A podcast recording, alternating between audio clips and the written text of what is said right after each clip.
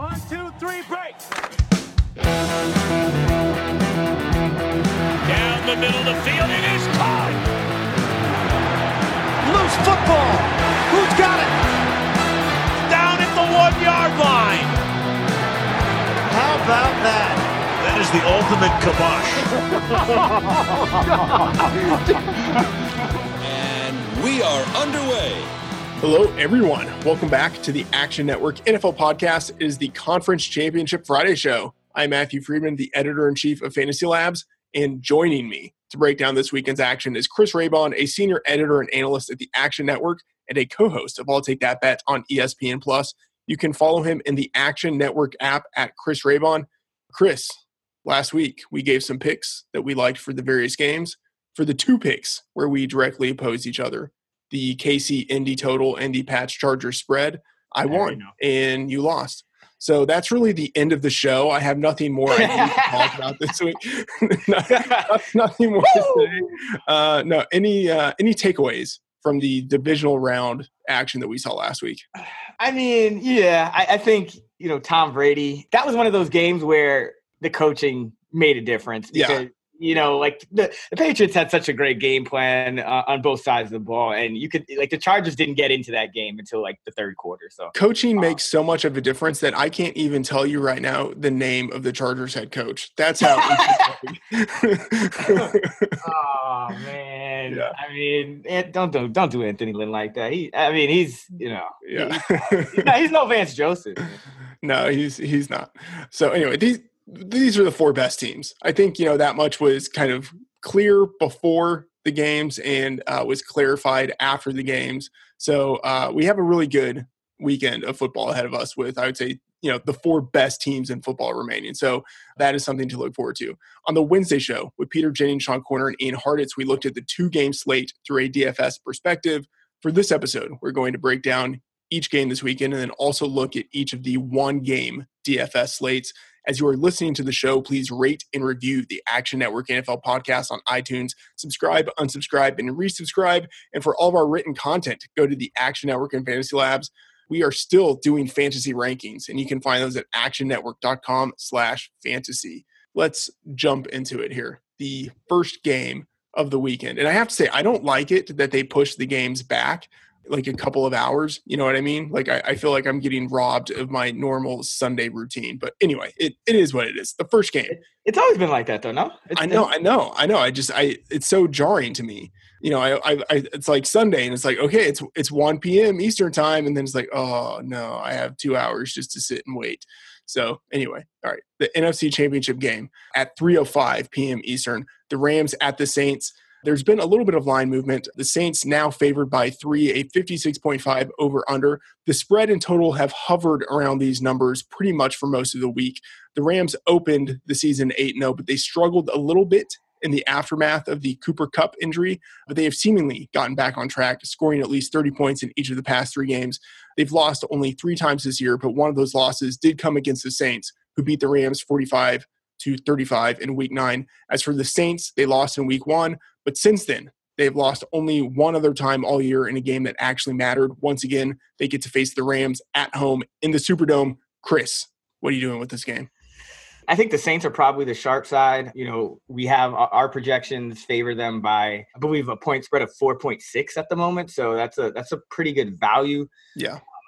It's tough for me to to bring myself to, to to weigh the points though with New Orleans. Just you know, I think this game could go either way. I'm just a little bit concerned with how New Orleans came out against Philly last week. I I think that there's definitely some recency bias that play with that, but I mean that, that they struggled. They had to, you know, they needed that fake punt in the first half. Was it the first half or the third quarter? I forget when it was. I think it was the first half. Just to like score a, a touchdown on like a fourth and one, fourth and goal from by the skin of their teeth. I mean, they won that game by the skin of their teeth. Yeah. And that's a little bit concerning only because, you know, we've kind of seen this down the stretch. I mean, they've been, you know, their record is dominant. They might even be 14 and 2 if they were still, if they still needed to even get a win uh, in week 17. I'm sure they could have, but I mean, the previous games before that, you know, they beat Carolina 12 9 on the road, and then they beat Pittsburgh 31 28 in New Orleans. So they've been playing these kind of closer games haven't been quite as dominant, you know, as we saw earlier in the year. So, you know, I really think that in this game, what it's going to come down to is coaching. I think, um, particularly for the Rams and Wade Phillips, because I think, you know, for as much as Goff has kind of struggled without Cooper Kupp, and he has. You know, it's it's we have enough sample size to to definitely draw some conclusions there. I mean, if you look at the Rams' past success rate in the games with Kupp, they rank second. If they, when when they when he's out, they rank 13th. So I, I think that's going to come into play. But on the other side of the ball, Wade Phillips. They had no answer for Michael Thomas in the first game. He went bonkers, ended up with over 200 yards, a, a 72 yard touchdown in the fourth quarter and a lot of that came, as you pointed out in our betting guides on actionnetwork.com slash NFL, Marcus Peters was just destroyed in that game. And he gave up seven catches for 146 yards and a touchdown to Thomas. Now you have Aqib Talib back. I think a large part of the outcome of this game is going to be determined by Wade Phillips' ability to figure out what to do with Thomas because he had a very good uh, opponent specific game plan against the Cowboys, even though the Rams were one of the worst teams against the run all season long. It's largely because, as, we, we've talked about, they're willing to concede the run. Ezekiel Elliott, they, they loaded the box on 40% of his carries. Uh, that's up from he faced loaded boxes on only 25% of his carries during the regular season. It worked. Now they have Aqib Talib back at uh, you know at their disposal. They haven't really used him in shadow coverage, but I think they might only because you know Sean McVay is kind of made it clear that they're going to switch up their game plan. And the numbers with and without Talib are pretty stark and they're interesting. And some of this is strength of schedule uh, of who they've played. But without Talib, they're giving up 8.7 yards per attempt and a 23 to 6 touchdown to interception ratio. And then with Talib in the lineup, that drops to 6.9 yards per attempt with a 9 to 12 touchdown to interception ratio. So kind of night and day. And I, I would actually expect to see some some some type of shadow coverage or bracket something with Talib. The under is actually five, three, and one with Talib in, and it's three and five with him out. So I'm actually going to go with the under in this game. I think it's a pretty high considering what we've seen out of the the Saints lately. They've played kind of different styles yeah. of games. Like I know that that the Saints are the sharp side. I get it. I, I think they are they deserve to be ranked where they are but you know in a game like this i think weird things could happen i think and i think sean mcvay and i trust sean mcvay and wade, wade phillips to have their team prepared especially after they already got to kind of see the crowd noise and see what it's like to get ambushed mm-hmm. um, by, by the saints in the same building we also have some content on action network really good article about how uh, you know rematches and the Chiefs have like the only positive rematch trend, which is when you have the first game on the road and then you come home, teams like that are covering at, at a, uh, they're 20 and 16, so that's above a 50% cover rate. But uh, all the other trends as far as these rematches, the you know the, the favorite team tends not to cover. So uh, I don't feel great about the Saints. I know they're sharp side, but I'm I'm going with the under 56 and a half here. Yeah. I feel great about the Saints, but uh, I, I do understand everything you said, and and what does give me some pause. Suh had a really good game last week, and I think he still had an underappreciated year. It hasn't mm-hmm. been, I think, like a flashy year, but he, I think he's still done a pretty good job. And then Aaron Donald, of course, is you know like an all-world player. They are going against the three guys in the middle of that Saints offense, uh, that offensive line, uh, the three guys who are the weakest right? Like Andrus Peat mm-hmm. has been one of the worst left guards in the NFL this year. Max Unger hasn't been especially good at center. And then you have Warford at right guard, and he hasn't really been that good. Like where this team is strong on the offensive line is left tackle and right tackle. And so even though you don't think of the Rams is a team that is able to stop the run, like they were able to do it last week when they needed to against a Dallas team that has been pretty good running the ball. And the Saints are a team with this like two-headed backfield of Kamara and Ingram, they are a team that is very much focused on running the ball. But you know the Rams were able to shut it down last week. I could see Donald and Suh having enough success on the interior of the line to help that defense shut down the run again. But I still trust Sean Payton.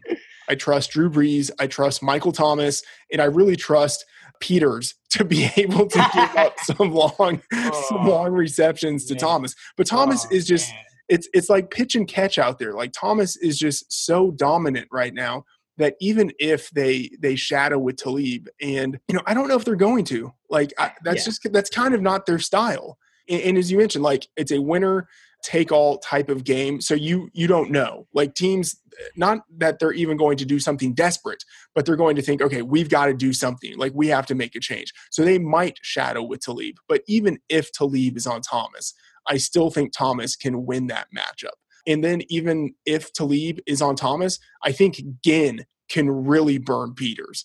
So like I think no matter what it is that they do with that defensive backfield, those wide receivers are going to be able to do enough. And then I don't know if the Rams really have a linebacker who can hang with Kamara in coverage. So I still think that even if the Saints running game isn't doing what they want it to, they will still be able to do enough in the passing game to bring this home.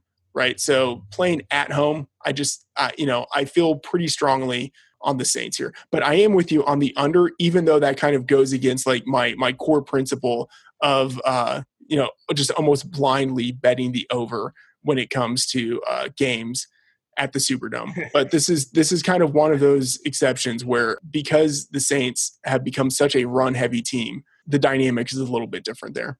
Yeah, I you know I think that's that's really been the key for them. It's like that with these with these totals. It's that that philosophy shift has kind of changed everything, and the defensive improvement has. But I mean, the Rams. Like, how do what do we think of um like Sheldon Rankins absence because I think that's another kind of it's definitely going to factor in in some way. The Saints are a top three run defense this season. If you look at their adjusted line yards to each direction, they were top you know single in the single digits, top nine against uh, everything except run straight up the gut essentially. So with Rankins out, you know that could factor in a little bit more. Um, with the Rams being able to kind of to, to do some things up the middle and, and there not being as much interior pressure on Goff, who does struggle when he is pressured um, more so than Brees. So that's the kind of thing that works in favor of the Rams. But I think I'm just like, what do you make of these? Like that, how the Saints came out last week? Because I was really baffled by just how much they struggled on offense. Like I knew Philly was a good defense. I knew they had a top uh, red zone and third down defense, and I knew it wouldn't be easy.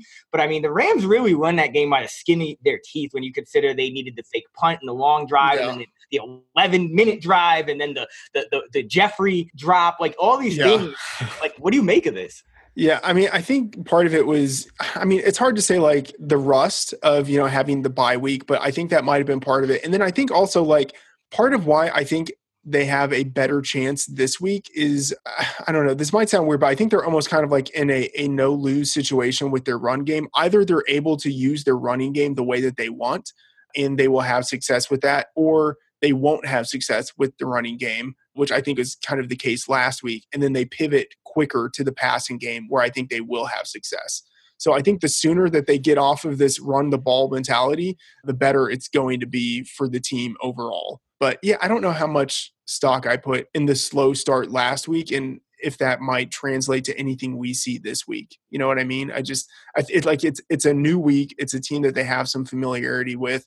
You know, they they just played last week, so they're kind of like back in the rhythm of like a normal week. Makes sense. Makes sense. I, you know, I, they just, I, that's why I don't feel comfortable weighing the points. It's just, I don't, they've looked a little bit off and I just don't trust. Like, I just feel like Sean McVay and Wade Phillips are going to have something up their sleeve. Like, the Saints yeah. are of the two teams, like, the more, the, the team I think more likely to, like, do something completely boneheaded. Um, I mean, it did hurt the Rams last year in the playoffs when they had, you know, like out of nowhere, what was it? Pharoh Cooper just like fumbled away the whole game. So yeah. it could go either way. But uh, I, am I the only one that like want, doesn't want both favorite teams to win? Like, I want to see either Patriots Saints to see like Brady Brees, or I want to see, I want to see like McVay Belichick, or I want to see like Chiefs Rams. Like, I don't really care to see Saints Chiefs that much for some reason. I think all four of the matchups would be good. So it doesn't it doesn't really bother me whatever it is that we get. Like I, am going to be fairly excited about it because like st- sticking with the two teams in this game, mm-hmm. I do like both of the teams. You know, like I like McVay, I like Brees. So like either one of those teams making it, like it it wouldn't bother me so much. And I think there is sort of like this I don't know, kind of irony of like the the Jeff Fisherless Jeff Fisher team like making it to the Super Bowl, you know. So anyway, I mean, I think there are there are definitely things to uh to to root for, you know, regardless of whoever it is who makes it. Okay. Up next, we're going to look at the NFC DFS slate right after we check in with John Ewing for some trend-based sports betting insight. Good data is always in fashion. Here's John Ewing with Trend of the Week. It is halftime of the conference championship game. The odds makers just posted the second half lines. Who do you take? The best strategy for wagering on second half playoff lines is to bet pre-game favorites who are tied or trailing at the half. Unlike in the regular season, motivation is high in postseason games, and playoff teams tend to be good at making in game adjustments. Betting pre-game favorites who are tied or losing at halftime have gone 38, 25, and 3 against the spread on second half lines. That's a 60% win rate since 2005. It's a small sample, but the results have been consistent with only two postseasons having losing ATS records in the past 14 years. The Saints are three and a half point favorites versus the Rams in the NFC Championship on Sunday, while the Chiefs are three point favorites in the AFC title game. If the Saints or Chiefs are tied or losing at halftime, there's value betting on them in the second half. All right, that was John. Be sure to check out his sports betting articles each week at the Action Network. Chris, for the second part of the show, let's talk about some uh, some of the the DFS implications of this NFC showdown slate. I mean, what are you doing with this slate? You have Brees, you have Goff. Like, there's just sort of like wonderful weapons all the way around, except at tight end. You know, so like, you know, where tight end is just sort of like a wasteland. But what are you? Wh- where are you starting with this slate? I think I'm still going. I'm going Kamara in the in the captain spot in this in, in this game because the way the slate is kind of set up, like if you go with Kamara, you can you can get in Brees, Goff, Gurley, Ingram, and then you, you just punt with like a Josh Hill who you know Yeah. doesn't you don't really expect much out of him, but Yeah, he's like sing he's 200 bucks on DraftKings and uh, he's on he's actually been running more routes and, and playing more snaps than uh, Ben Watson for quite some time now. So you, you know, anytime you're on the field with Drew Brees at home, good things can happen and regression to or progression to the you know to the right. can benefit you. So uh, that's probably the lineup. That's probably the route I'm going. Uh, it's not really a slate where you can do too much. I think if you if you try to, like, I don't think this is like last week. I thought was more of a, like the jam in Michael Thomas slate. I, I still like Thomas. Obviously, he's a threat every week, but he has had some some games where against you know in good matchups where he's had kind of these so-so games. So you know, I don't. I think you kind of want to go back to that. Get the quarterbacks in. Get the top running backs in. What do you? Where are you on? Because I this is kind of an interesting one. Mark Ingram Yeah, or, or CJ Anderson. yeah. I, you know, it's funny because I was going to ask you about CJ Anderson. Uh, I think CJ Anderson for me, I think pretty clearly. Like I don't even when Ingram has sort of like a quote unquote peak game, it's never anything that really looks good. He wasn't really all that good last week except for one run. I don't I mean, I don't think Ingram is really all that good of a player at this point. And I You think sound like you sound like me in the preseason. yeah. No, I mean, I yeah, I think I, I do. You know, I don't think he's that good of a player at this point. You know, like you're basically hoping that uh, he gets a touchdown. Whereas, and and I guess it's like kind of always the case in, in slates like this and with running backs. But like Anderson is just a better player. I think he has a higher likelihood actually of getting a touchdown. So I don't think it's really even close. Like I really prefer C.J. Anderson. it's interesting because you know, like he's kind of the same. He's kind of gonna play the same role now. You would think. Uh, you know, Todd Gurley played fifty three percent of the snaps. Anderson actually outtouched him twenty three to eighteen. So. Yeah. You know, if uh, for all the listeners out there, uh, Action Network, we're doing another our biggest prop uh, contest ever uh, for this championship weekend. All of our personalities submitted a question, so it's what is it, fifteen question uh, Yeah. contest? Yeah, fifteen questions. Mine mine was uh, which running back uh, is going to get the most touches this weekend? And I, I think it, it's really an interesting question because of how CJ Anderson affects that dynamic. Because if not, I mean, Gurley is obviously the one who led, you know, all of the backs on the slate in Yeah. touches. But uh, like last week, the exact reverse order with the top. I mean, I would say it is a stone cold lock that it's not Ingram. You know, you know, like it could it could be Anderson, it could be Gurley, it could be Kamara. It will not be Ingram. You know, so like I just I, think like his his ceiling is pretty much like 15 touches, and I don't even know if he gets there. But like Anderson could get 20 touches. You know, like we've we've seen that even with you know a a healthy Gurley. You know, Anderson could still be used quite a bit. and this isn't like this isn't just like CJ Anderson. This is like the Barry Bonds version of CJ Anderson. Like he's just huge now. Like, like he's he's a totally different size of player than he was when he was like on the Panthers before that. No. Like, I don't know what happened. What did this dude do in his like four weeks sitting on the couch? Yeah, uh, someone needs to test his urine. there's, there's, Um, there's some some in, uh, you know enhancement there. Uh, my question for the prop contest was uh, which backfield duo will have the most scrimmage yards, which I think that's pretty good out of out of the four. You know, because those are like some really intriguing groups: Kamara Ingram, Gurley Anderson, and then well, obviously we'll get to them later. But Damien Williams, and then I think Darrel Williams over Spencer Ware. You could sort of debate that one. And then on the other side, obviously Michel and White. A lot of scrimmage yardage potential for all of those guys. So Yeah, I think uh, you know. I, obviously, we'll talk about that in a minute. But yeah, I think that's what made the, the other question interesting too. Is that Williams could eat like if he he could easily be the only feature back Yeah. that's getting like all of the snaps and touches. Oh, yeah. seems Reid start starting to really trust him. But uh, and yeah, in this one, I think you know that that Rankins injury also helps Anderson a lot because Yeah. that's kind of where the Rams will run Anderson when they use him. You know, Right. straight up the middle. There's definitely a case to be made for Anderson over Ingram, even in, even in cash games. It's a little it's a little trickier because then you have the whole like they're the Rams are the road underdog. Anderson's essentially getting all of his work on you know backfield touches. He's not like if I was Sean McVay, I- I think what I would do with this game. And here's an interesting prop: who gets the first snap of the game? Because Gurley was playing pass downs. I think it's Gurley. like he like I could see. I wonder. I, I wish I wish Koerner were on here. I, I would. I wonder what he would set the odds of like Anderson taking the first snap in the backfield. I think there's definitely like a 25 to like 30 or 50 percent chance that that he's out there. Um, but I think yeah, the, the home favorite thing with the Saints, and you know, obviously you probably have Ingram's touchdown projection a little higher, but then at the same time you had Anderson playing. You know, he was in at the goal line a lot last week against Dallas, so it, it's, it's a really fascinating slate. I think Anderson and, and Ingram are going to be the two kind of leverage plays that that swing the slate. Um, and, and I think I do I do like me some CJ Anderson because I do like me some Rams, so I'll probably have more exposure to, to him than than Ingram. All right. Anything else to talk about DFS related with this game? I think you know this is this is a game where you- we saw Brandin Cooks kind of go off last time. You, Hashtag revenge game. right? Yeah. So uh, this one, I, you know, I think it was, was it you that pointed out that Eli Apple still hasn't given up a, a touchdown in coverage. Uh, I think Ian has pointed that Okay. out. Yeah. Yeah. So yeah, yeah. I mean, the one thing that's kind of unreal is that he has been like they have singled him out. Like opposing quarterbacks have really singled him out since he signed with the Saints or was traded to the Saints. Uh, he's been the most targeted player on the team since he joined the team. But yeah, still hasn't given up a uh, a touchdown.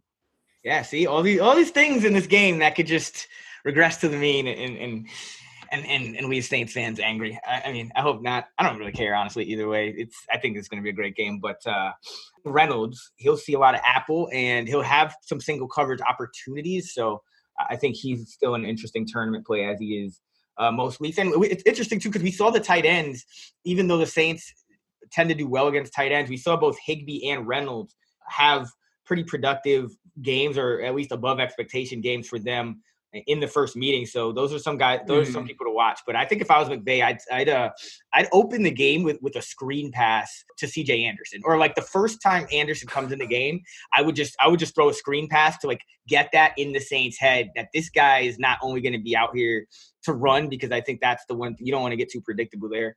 I think CJ is interesting. I think uh, I think like the tight ends. I think Hill. You still have to uh, pay attention to Hill because at 200, if he scores like one of those easy touchdowns, uh, you know, near the goal line, it's going to be leverage on a lot, a lot of different things because of the way he he lets you uh, get to different lineup constructions. And uh, and then Watson had a pretty big game where he had over 60 yards in the first meeting as well. And I think that if Wade Phillips does like make adjustments and chooses to kind of go after Thomas a little more aggressively, I I think one of the uh, kind of effects of that is that the tight ends for, or you know, it's not just going to be Ginn. It's going to be like Ginn and the tight ends for the Saints are going to have to are going to get some some man to man matchups that they're probably going to have to to win. So yeah, I think it's kind of a wide open slate. But I, I'd look at like the two early down backs and then the the tight ends for for leverage. It's going to be so tilting for everyone when Zach Line gets like multiple touchdowns.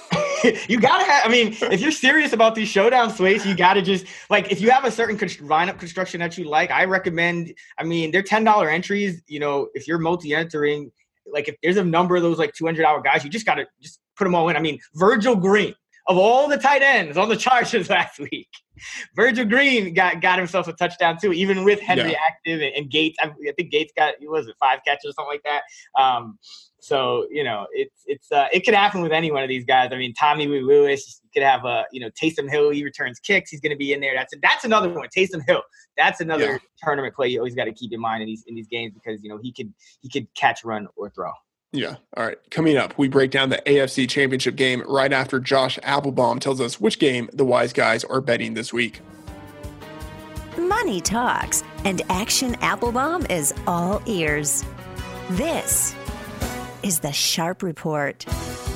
NFL Playoffs Championship Weekend. We are traveling to Arrowhead Stadium for a huge showdown in the AFC Championship game between the New England Patriots and the Kansas City Chiefs. We're seeing some incredibly unique, sharp action and line movement on this over under. Two huge, high powered offenses going head to head. The total opened at an incredibly high 58.5 or even 59, depending on the sports book. Currently, we've seen huge betting on the under based almost completely on the weather forecast. Early in the week, reports surfaced showing that it would be one of the coldest Arctic blizzards ever for a playoff game. And as a result, the under got some huge public action, but it was really only public. It wasn't sharp at all. Uh, according to our Sports Insights betting percentages, we saw around 60% of bets taking the under once that weather report surfaced showing a, uh, an Arctic, Arctic blizzard. However, the weather forecast has improved, and actually, sharps have gotten down hard on the over. This is really interesting.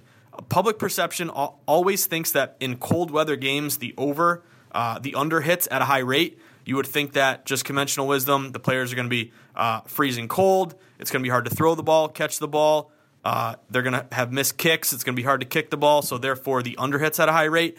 However, the exact opposite is true.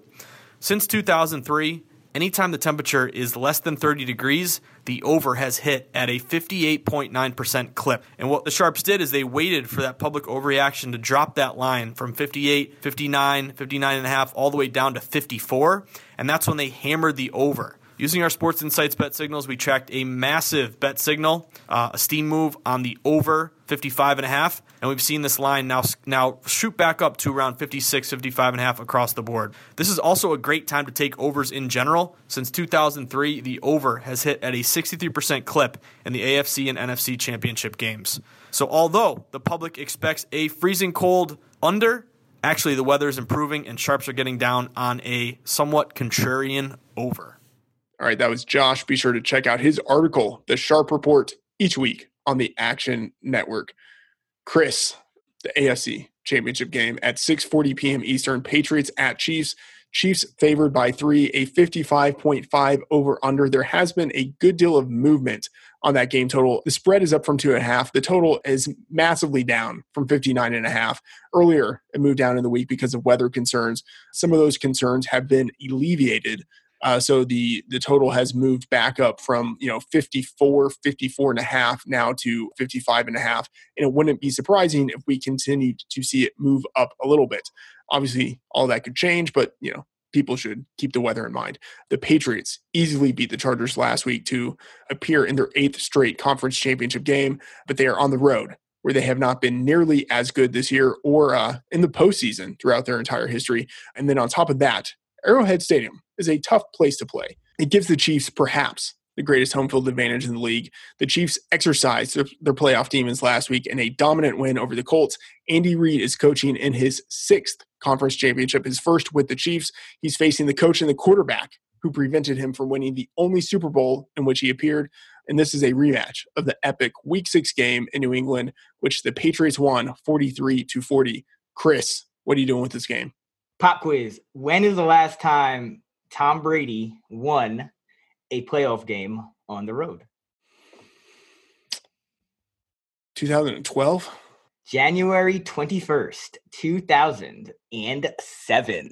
Oh wow! Like this, like this would be his Yeah. first road playoff win in over a decade. That's not even a knock on him. That's more of a testament to the fact that They, they, they're always playing at home. yeah, exactly. They've had they've had precisely three road playoff games Yeah, over that span. yeah, Um, but but no, as far as you know, the betting trends go, and obviously because you know because they don't play many road playoff games, we're working with a small sample. But uh, Brady is three and four against the spread on the road in the playoffs outside of Foxborough. You know, so including Super Bowl six and six and nine against the spread. Um, just not that that profitability that we see out of him in the regular season hasn't really translated, uh, you know, in the postseason away from from home. So I, I think that combined with you know what the Chiefs are able to do, and you've been on this, you know, all year. You know, in Arrowhead, their defense just plays markedly better. I, I do like the Chiefs in this one as three point favorites. You know, the over under is tough. I there's all these kind of contradictory trends going on. yeah. It's like you have the the Arrowhead under trend that's been hitting at above a sixty percent rate uh, in the Andy Reid era. Then, but then you have the fact that you know cold these cold weather overs also tend to be a hit. I believe they're 114 and 80 when the temps are under 30, and so you have all these different kind of factors at play. I, I could see it going either way depending on you know what kind of game plan uh, each coach kind of comes out with. I think this is this is where you know no one's going to outcoach Bill Belichick, but I think this is a game where Andy Reid could put Belichick like like in some tough spots because Yeah, like last week, I thought it was interesting at the end of the Chargers Patriots telecast on CBS. Tony Romo kind of opined that Bill Belichick, you know, he's gonna he's gonna come up with some kind of game plan. He's like, hey, you know, may, sometimes Bill Belichick will just say, hey, you got to let these guys rush for like 200 yards or something. And this is one of those games where I think Belichick might he might have to do that, but I think it puts him in a tough spot either way because the Patriots have gotten into a lot of trouble by you know letting teams run all over them on the road. Like you know, I, talked about it last week. You know, the Chargers weren't able to do it at you know in Foxborough, but the Patriots are three and five on the road this season, both straight up and against the spread. And a big part of that is that they've given up over 150 yards rushing. And you know, as I mentioned last week, a ton of that has come in the first half. It wasn't just like a game script thing. So I don't know, you know, if the if Belichick's going to just say, okay, we'll go out and let them run it on us. But if not, you know, obviously he like he he likes to kind of zone in on zero in on one one guy and take him out. But he hasn't really been able to do that. I mean, you know, Travis Kelce didn't go off last game, but Tyreek Hill did, and and, uh, and Kareem Hunt did. So there's usually at least two guys on the Chiefs. Now you, now you have Watkins back. He played more snaps than any other uh, Chiefs skill position player. So I think it's going to be tough for him on, on on defense. And then on the other side of the ball, like the Chiefs, I, I think it's not going to be nearly as easy for them their defense uh, as the Colts matchup because against the Colts, what they ended up doing was just pressing the Colts receivers at the line, and it worked. And the Colts couldn't really do much all game. The Patriots don't really play a lot of like one-one personnel to even to even kind of give you that opportunity. So it's going to be a totally different kind of matchup. The Patriots tend to be one of the least uh, one-one personnel. So that's like three receivers, one uh, running back, one tight end. They play the like some of the least of that in the league. Only I think the 49ers play less, and that's really been the weakness, uh, the strength of the Chiefs' def- pass defense has been against that those three wide receiver, one running back looks. They're allowing only 7.2 yards per attempt. When they face the two one, they're up to eight four, and the one in the one two, they're up to, to to over ten. So they have they've struggled against some of these other kind of looks, and I think that's where the Patriots will go. I think they'll uh, get the running backs, uh, particularly James White, involved in the passing game again. But if I'm the Chiefs, I'm I'm, I'm trying to sell out. I'm bringing a lot of guys up. Um, You know, you can't press the Patriots, but I'm still bringing a lot of guys up close to the line of scrimmage. I'm not letting uh, Michel do what he did last week or in the in the previous meeting.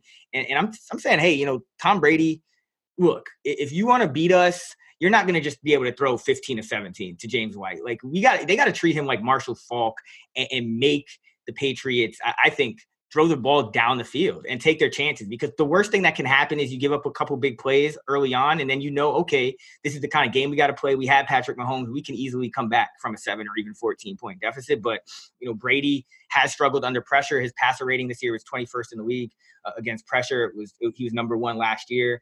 Um, this offense isn't nearly as explosive you know without josh gordon rob gronkowski i don't know where he's been at and, chris hogan as evan silva said earlier they are just kind of runs wind sprints uh, up and down the field, doesn't really get targeted a lot um, or, or, make a lot happen. So I think this this game sets up for if, if Andy Reid can kind of put his team in a in a posi- in a good position game plan wise, I think I think he has a superior team.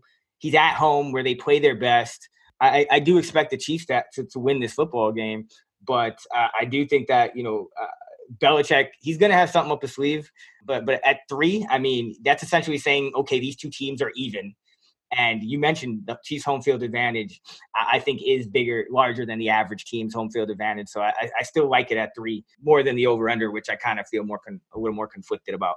Yeah, uh, I'm with you on the on the Chiefs. That's the side that I took, and I'm honestly well. Just it's hard because people do like betting the Patriots, you know, and, but also the the Chiefs have been so dynamic this year that I think the line is probably going to stay around three. Like yeah. I don't think we're going to see any any movement really. So yeah, but I you know I saw three right away on Sunday night. And I just took it thinking that it might move, it might not, but I felt pretty comfortable with three.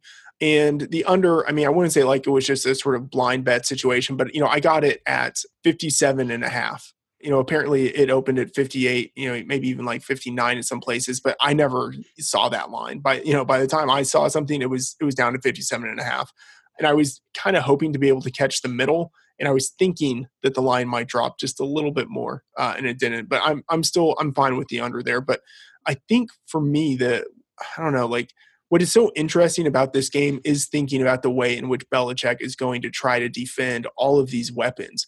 And I don't know if we can use what happened in week six as a blueprint for what they will do or as like a blueprint for what they won't do. You know what I mean? Because like Belichick doesn't tend to do the same thing twice. Nope. You know, so like in week six, they had Gilmore on Watkins. And, you know, that was the guy that he shadowed.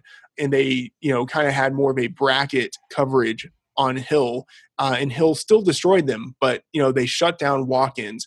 I don't know if we could expect the same thing again, but you know, but maybe. And this time, I think the difference would be that McCourty would, Jason McCourty would be uh, someone who shadows Hill a little bit more, specifically into the slot.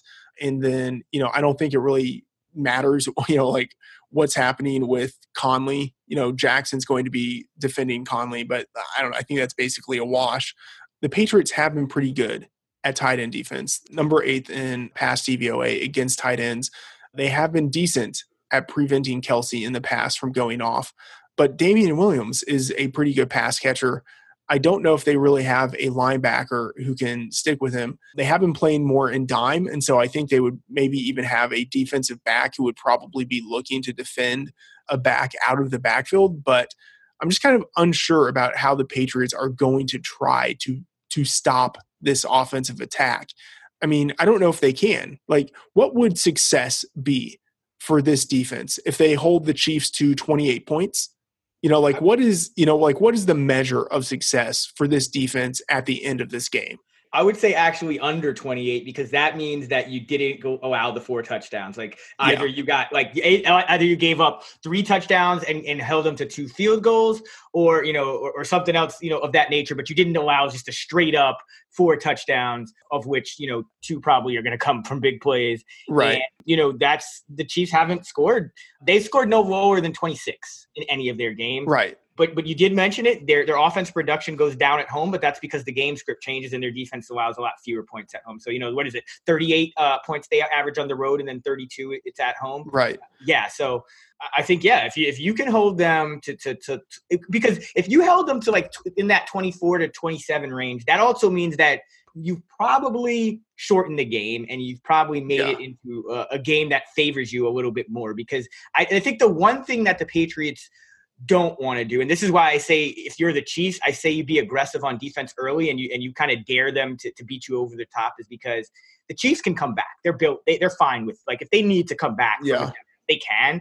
Um, the Patriots, yes, they have Tom Brady and we know he can come back from anything, but this team is not particularly built well to come back. I mean, totally agree. Yeah, like they yeah. like their, their passing offense is like we if we could throw 15 seven yard passes to James White, we'll be okay. Yeah. but if we have to throw like if we have to target Chris Hogan and Philip Dorsett, you know, a combined 15 to 20 times, and or or or even Rob Gronkowski at this point. Yeah. I mean, given the way he's looked lately, I mean, I think that there's a chance he can have a big game. Uh, this game would certainly be the case. I think if he doesn't have a decent to big game in this game, I think it's it's clear that he probably should uh, retire because the Chiefs were were, were poor in in their de- defense of tight ends, and uh, Gronk was actually the one who who led the Patriots in yardage with 97 in the first meeting. He was the one that caught the 39 yard pass late in the game that set up the uh, the field goal, the game winning field goal as time expired. So if he doesn't, if he we don't see him in the box score with something substantial, it's pretty clear that th- yeah, this is just not Rob Gronkowski that that we've come to know. Yeah, I mean, I think the worst thing that the Patriots could do is get into a shootout. Yes, Be- you know, because like if it's a shootout, the Chiefs I think win that game. I think the way the Patriots win, you know, if they are able to win, is by controlling the clock, running the ball, and, and you know, basically doing this sort of like peak performance of what they did last week. You know, but I think for them to win, we basically have to get them playing at a peak defensive level where they hold the Chiefs to a you know like bottom 10% outcome of what they could do offensively. And then the patriots would also have to have like a peak performance similar to what they did last week. And i think like putting those two things together it just doesn't seem very likely to me. You know what i mean? Only because they're on the road and you know like i'm not doubting i'm not going to ever count out the patriots. Like i think the like the, the lines in these games they're like betting these games this weekend like from a straight up value perspective, I don't think is that exciting. I think, um, you know, even though you know our, our, numbers do show a little bit of value on the favorites, I, I, think these games are generally the lines are generally fair where they are. You know, three, three and a half with these totals. Um, it's more kind of for fun and, like you said, just kind of watching the game plans. I think you know if I'm the Patriots, like, would you be surprised if Bill Belichick plays like a prevent defense on first and ten? Um, like, like I could see, like I can really see, like I'm really thinking about what Romo said, and like Romo, you know, people clown him, but like he's actually very sharp, and what you know, like what, like a lot of things that he talks about and end up coming to, you know, coming to fruition one way or another, and I could really see the Patriots employ some kind of like extreme prevent run hand the ball to Damien Williams. You know, the, the Chiefs do employ some, you know, RPO concepts let's test pass happy Andy Reid and this young quarterback and, and, challenge him to put it in Damien Williams' gut 40 times. Like, like let's, let's literally drop like eight, nine in the coverage on first and 10.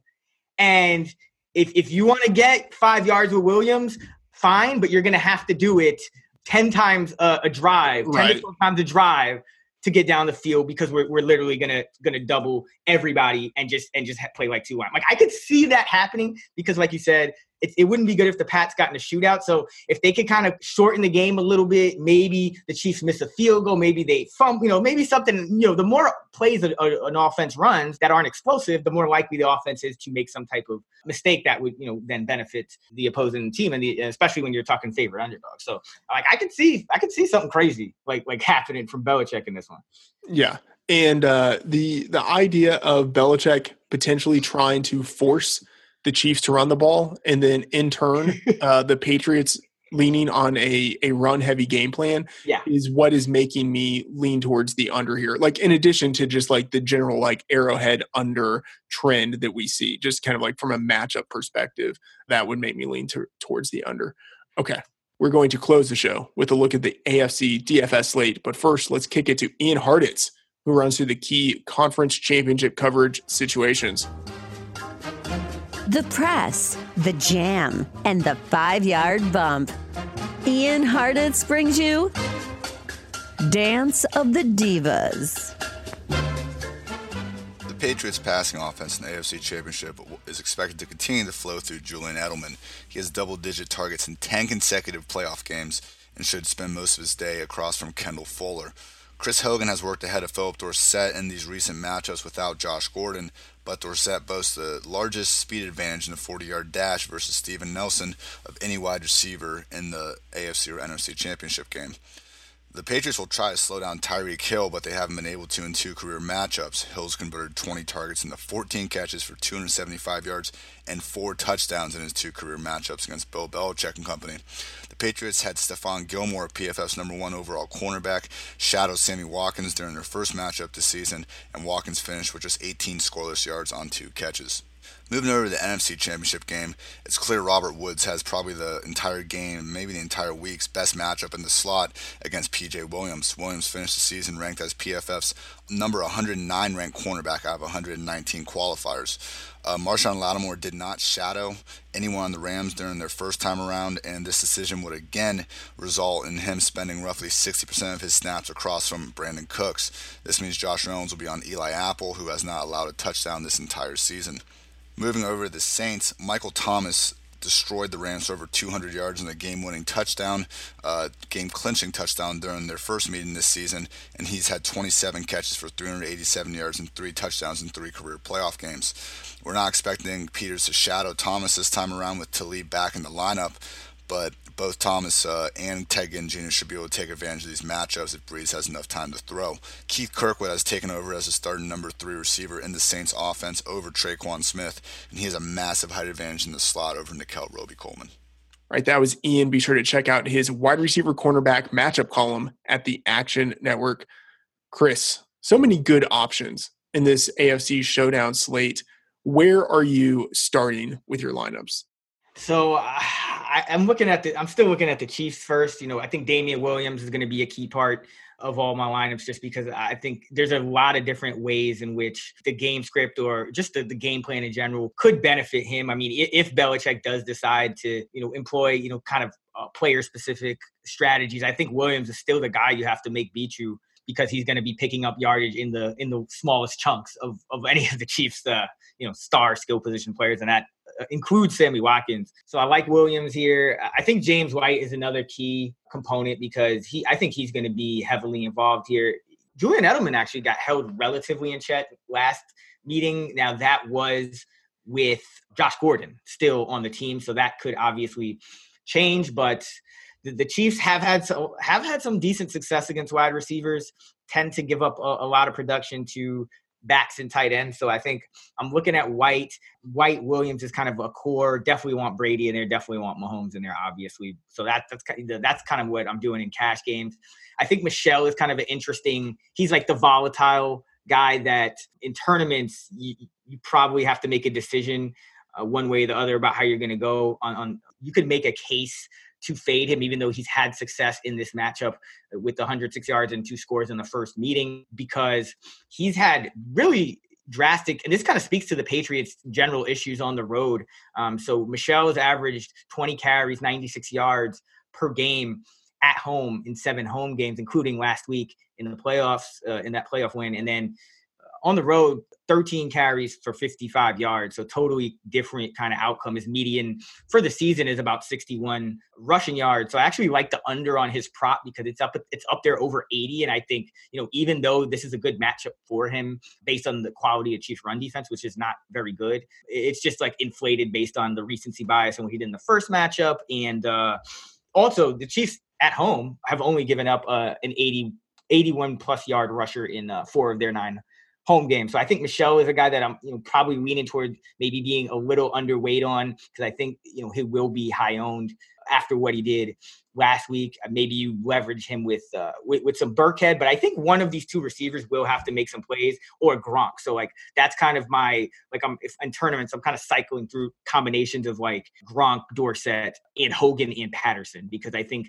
what like somebody there is going to probably have to factor in besides just White and Edelman in this game for the Patriots to win because they're going to need to put up. Uh, I think they're going to need to to score some points or to like they're going to need they're going to essentially need to to involve someone besides Edelman and, and, and White. And if Michel is not as likely to get it going on the ground. Yeah, I mean the I, I mean I, I totally get your point. To yeah, the real question is can they produce enough points doing what they did last week? And I don't know if they can really replicate that performance last week. You know, that was just that was them at their peak and just you know playing in, in Arrowhead, just a, a different location. Yeah, I don't know if they're going to be able to do it. So yeah, they, they will need to get some sort of production from someone else besides their backs and Julian Edelman. And yeah, I mean the the clear guy would be Gronkowski. You know, like if they have Gronk uh, and he's presumably healthy, that would be the guy that hopefully they would rely on. But he just doesn't look like himself anymore. Like he's never been a fast mover, but now he just looks so slow. It's not the same. So he's looking like uh he's looking like Seattle Jimmy Graham. Or and Green Bay Jimmy Graham. I He mean, really but, is. but it's Yeah. yeah, it, it ha- and it's like with these tight ends, you know, because I think sometimes with the receivers, you, you kind of they slow down, but you know they're like guys like Larry Fitzgerald and, and, and, like they're crafty. Even Jordy Nelson, I mean, down the stretch this year, you know, came up, put together some volume. We saw Crabtree with the with the big game in the playoffs. You know, th- these guys slow down, but they're still crafty enough to kind of make it work. But Yeah. Gronk was his like his game w- was kind of really based on his freakish athleticism, Yeah. and you're kind of seeing it drop off. And I think the fact that he's like his efficiency when targeted isn't really down as much as he's just not being targeted, and and I think Right. that speaks volumes because you know there's no way that if especially given all the kind of the turnover that with the Patriots offense this year that if he was if, if he's healthy that they wouldn't be using him more like the fact that they're using him as a, a mo- like a blocker first Right. afterthought in the passing game kind of tells you what you need to know about about where he's at where they feel he's at and what, what they're seeing every day in practice Yeah, he feels like Shaq at the end of his career. You know what I mean? Where it's just like a guy when he was young who was just like so physically dominant relative to anyone who would try to defend him. And like I feel like that's how Gronk was young. Like he was just so dominant physically. And now like you see him trying to do some of the same things, but it's just like he's moving in slow motion and he's just, you know, like I don't know, 15 pounds heavier than he used to be or something. It just doesn't seem the same. Yeah, I, and I don't have the numbers in front of me, but it feels like every time the Patriots are, are are in a spot where Gronk is like banged up, things tend to not go well. Like the Giants Super Bowl comes to mind, and I, and I think there's another game or two. So, you know, th- yeah, like you like you said, this is a game where if if Gronk, like if the real Gronk is in the building, he needs to stand up because Dwayne Allen gives you nothing. I wouldn't be surprised to see like a random Dwayne Allen touchdown in this game, though. He's caught four passes all year, I think it is. Um, but I mean, like again, Belichick's gonna pull something out of his hat, like you said, that he probably has not done all season. And I wouldn't be surprised if like there's like a bootleg action one way and it's like Dwayne Allen just like breaking free wide open for like a 20 yard touchdown the other way or something like that. Yeah, on a throw from Julian Edelman. yes, yes, to screw everybody, to screw Gronk owners and Brady owners and, Yeah. and Michel owners and everyone. So yeah, keep that in mind if you're uh, playing the showdown. I mean, um, Brady, like, I think he's pretty clearly the least exciting quarterback uh, out of the four quarterbacks playing this weekend, you know, like from a fantasy perspective, at least to me. I, I actually have uh, him ra- ranked over Goff. I, I think again, like I, I think the Ram just because the Rams kind of they're kind of getting run heavy too now, and I, you know I don't know. Goff hasn't been good in the playoffs, like for whatever reason. I mean his his yard per attempt is way down there. So I, I still like Brady just because I think I still think this game could like I still think this game has a better shootout chance than than the Yeah. Saints game. Just like it, that doesn't make much sense, but it's just it's just because of the quality of this Chiefs offense versus the the, the, the Saints, which who have been kind of sputtering uh, Yeah. a little bit. So I like Brady and I like him as a pivot off Mahomes because Mahomes is more expensive in, on this slate. So like you could get Brady and like uh uh, like for example a Brady Hogan stack that gives you like a lot of a lot of potential air yards uh, or even you know Brady Gronk Hogan somebody like that gives you a lot of potential air yards and you could still kind of do some other things with the with the rest of your lineup and get like maybe a Chiefs a stud Chiefs receiver in with Damien Williams and whatnot. So I, I'm not terribly unexcited about him, but I do agree. I think this is the it's going to be a rough spot for him. Uh, the Chiefs were number two in sacks at home. It's really as simple as that. You know, can can you get to Brady and pressure him and and, and throw him off his game and, and and not let him just you know get rid of the ball quick? Yeah. And even if the Chiefs aren't able to get a lot of sacks, I still think they will be able to get like the requisite pressure to make Brady uneasy in the pocket. And I, I think that's uh, that's pretty key there. You mentioned earlier Sony Michel and his prop. I should remind everyone to check out the Fantasy Labs props tool, which is powered by our industry leading projections created by Sean Koerner, aka the odds maker. This year, the NFL props with a bet quality of 10 have a 65% hit rate. To access the tool, subscribe to Fantasy Labs. Chris, any other DFS thoughts about this slate? If you're really trying to you know go tur- in a tournament with with some dart throws, Gehrig Dieter actually out out ran ran Don't more routes, even. Ran more even. routes than Demarcus Robinson, four to two. So I mean, hey, there's that, and uh, you know, Demetrius Harris, he could, he's always liable to catch a, a, a touchdown. Averages like one to two targets per game, but um, yeah, that's pretty much it. I think it's really going to come down to which of these Patriots ancillary weapons between Gronk, Hogan, or, or Dorsett, who I actually think could be in the best spot. Um, if you looked at what they what happened last time, Gronkowski and Hogan ended up having big games, but now it's kind of more like Dorsett's in the Hogan role because Gordon's not there. So you could, I I think Hogan's going to get more attention, and, and Dorsett can end up being a guy that that gets some some single coverage, and he, he's been more productive than Hogan for most of the year. So I, I think I like Dorsett as probably the, the the favorite out of those, and and, and still I think you still got to take some shots at Gronk because even if his efficiency is down, I think there's still the, the, the chance that he gets uh, you know targeted in the red zone, and that could be leverage off off of Shon- Sony Michel, who I think will still get a again a significant amount of ownership. Okay. Final words. Let's get this money. That is going to do it for the Friday episode of the Action Network NFL podcast. Be sure to rate, review, and subscribe for all of our upcoming episodes. For Chris Raybon, I am Matthew Freedman, Matt F. the Oracle. See you again next episode.